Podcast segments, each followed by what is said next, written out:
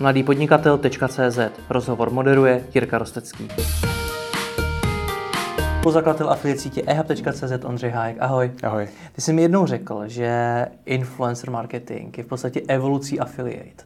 Ano. Co jsi tím myslel? Uh, no myslel jsem tím, že uh, influence marketing a affiliate marketing to mají strašně moc společného a zároveň mají v, tu, v současném pojetí dost odlišného. Hmm. Ale běžně se v zahraničí vlastně už řadí dohromady pod jakýsi partnerský marketing, to znamená, že jsou vedle sebe pro spoustu inzerentů na stejné úrovni a inzerent si pod nimi představuje partnerskou spolupráci, která je nějakým způsobem ohodnocená, nejčastěji hmm. výkonnostně, nebo výkonnostní ohodnocení vlastně takový to správný nebo to nejryzejší, který, který by šlo nastavit.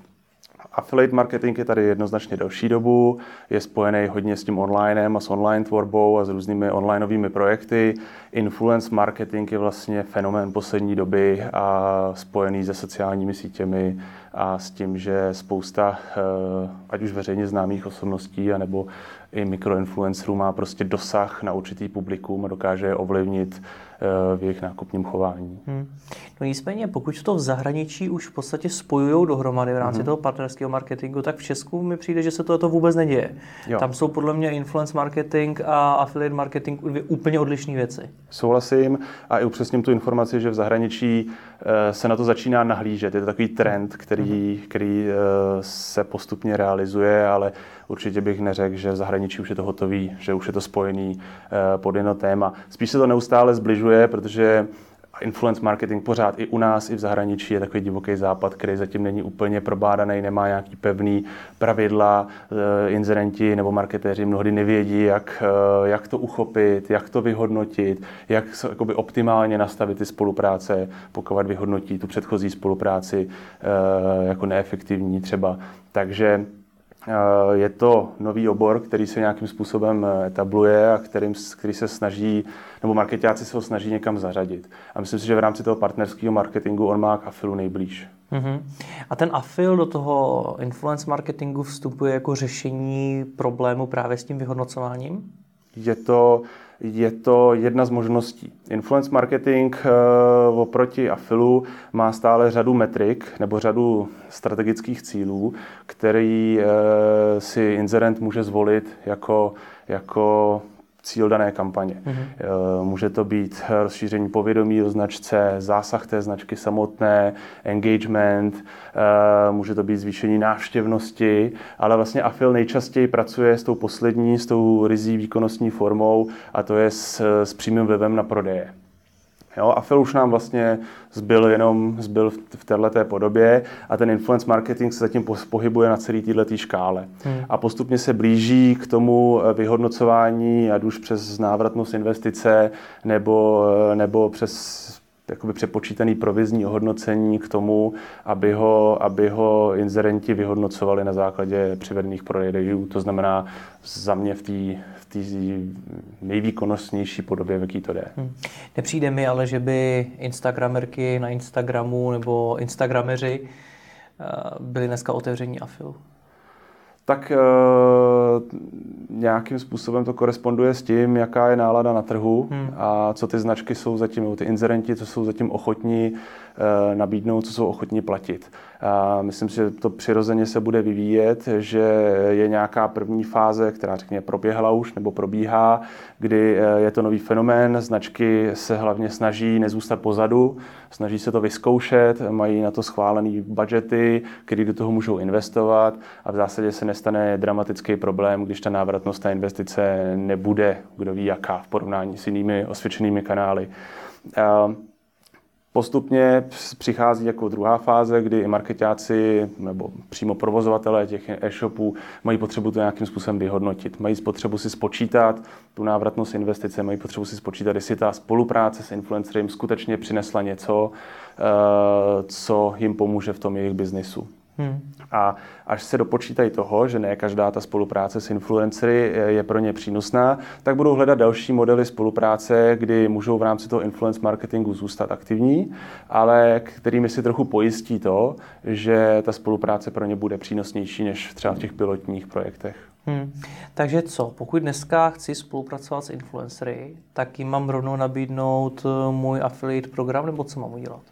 Uh, to si nemyslím, protože ta, eh, ten proces bude dlouhodobější. Dneska eh, záleží samozřejmě, jaká, jakou, jaký máš brand, jak jsi velký a co si můžeš dovolit, protože je spousta, eh, spousta influencerů, kteří na ten neznámý brand vlastně tu spolupráci budou hodnotit pouze z, jako z nějaký ekonomické atraktivity, to znamená, jestli jim to něco přinese, jestli si na tom vydělají jednoduše.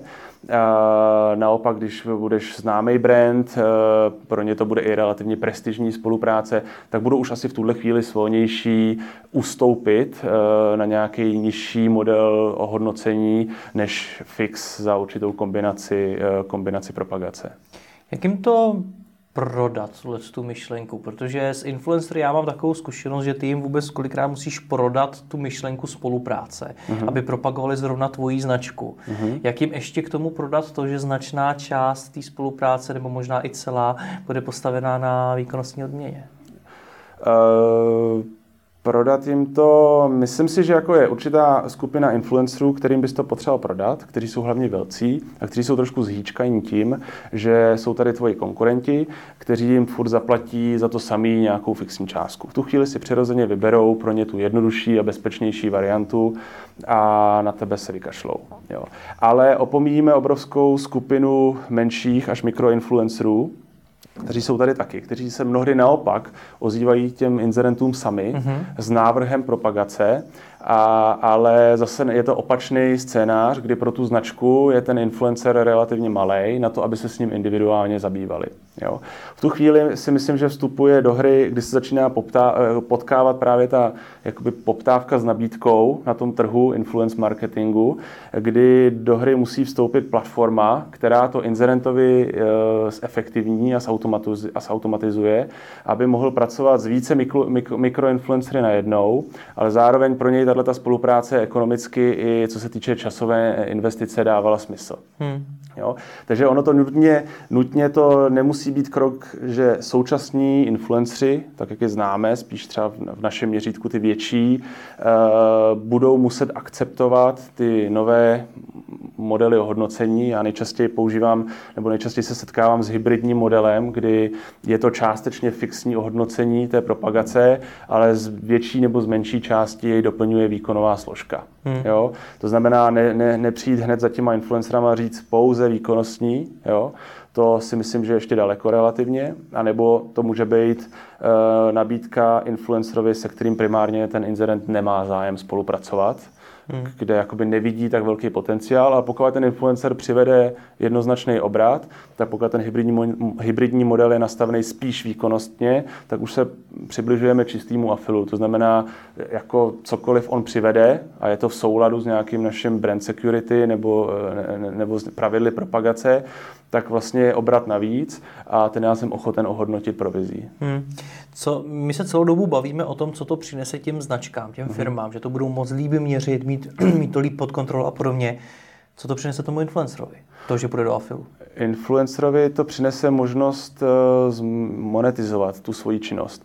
Uh, ne každý influencer začíná tím, že chce tím vydělávat spousta influencerů vznikne přirozeným způsobem, protože se zajímá o nějakou niku, která je pro ně zajímavá, která byla jejich koníčkem eh, a stále je jejich koníčkem. Eh, je to oblast, které věnují tak jako tak spoustu pozornosti, jsou aktivní v rámci nějaké komunity a vypracují se třeba v určitou autoritu v rámci té komunity. Jo? Hmm. A vznikne vlastně přirozeně influencer, který najednou e, může řešit otázku, jestli se tím daným e, odvětvím bude dál zabývat, jestli mu je schopen věnovat tolik času jako třeba v mládí nebo při škole, když vedle toho přibydeš práce nebo něco jiného.